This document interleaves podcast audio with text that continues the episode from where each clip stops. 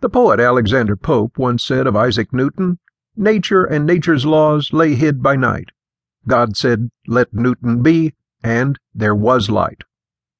On December 25, 1642, the momentous event took place.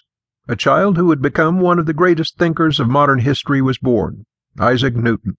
He was born in the manor house of the hamlet of Woolsthorpe, which was northwest of the village of Colsterworth and south of the town of Grantham.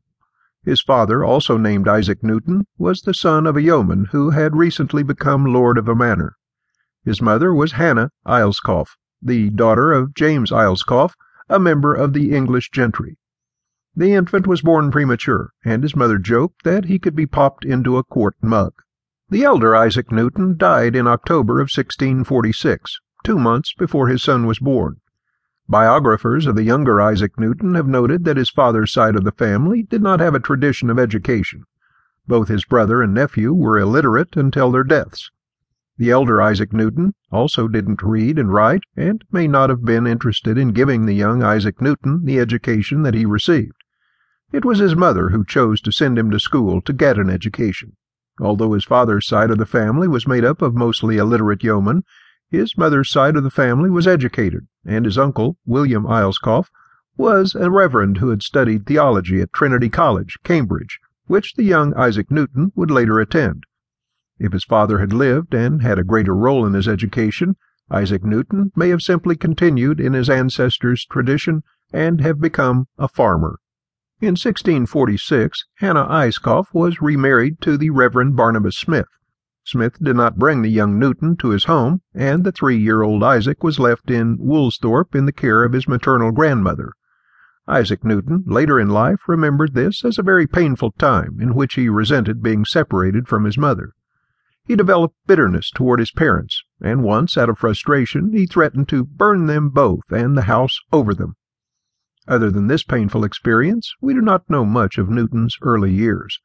In 1653, after his stepfather's death, his mother returned and lived with him, bringing with her two daughters and a son from her second marriage.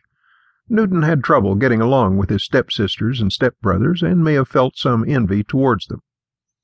Newton's stay with his mother was brief, and in 1654 she sent him to the King's Grammar School for boys in nearby Grantham. It's here that Newton first developed his intellectual interests and skill at innovation. It was also here that he met the headmaster, Mr. Stokes, who saw the boy's potential and played a key role in convincing his mother to allow him to stay in school to prepare for the university. While at the King's Grammar School in Grantham, Isaac Newton learned Latin and Greek literature and the Bible, which were standard for the day. He lived with a local apothecary, Mr. Clark, who had two sons and a daughter. Isaac Newton did not interact with them much. As a child, he was known for being solitary, lost in his own world. He was also a difficult and irritable child who got into fights with Clark's children over bread. He later confessed to getting into confrontation with Clark's children, as well as not getting along with the other boys at his school.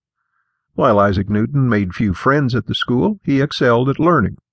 Curiously, the boy who would one day invent calculus probably did not study any mathematics while at Grantham. He mainly studied classical Latin and Greek works, which were the standard curriculum for grammar schools in those days.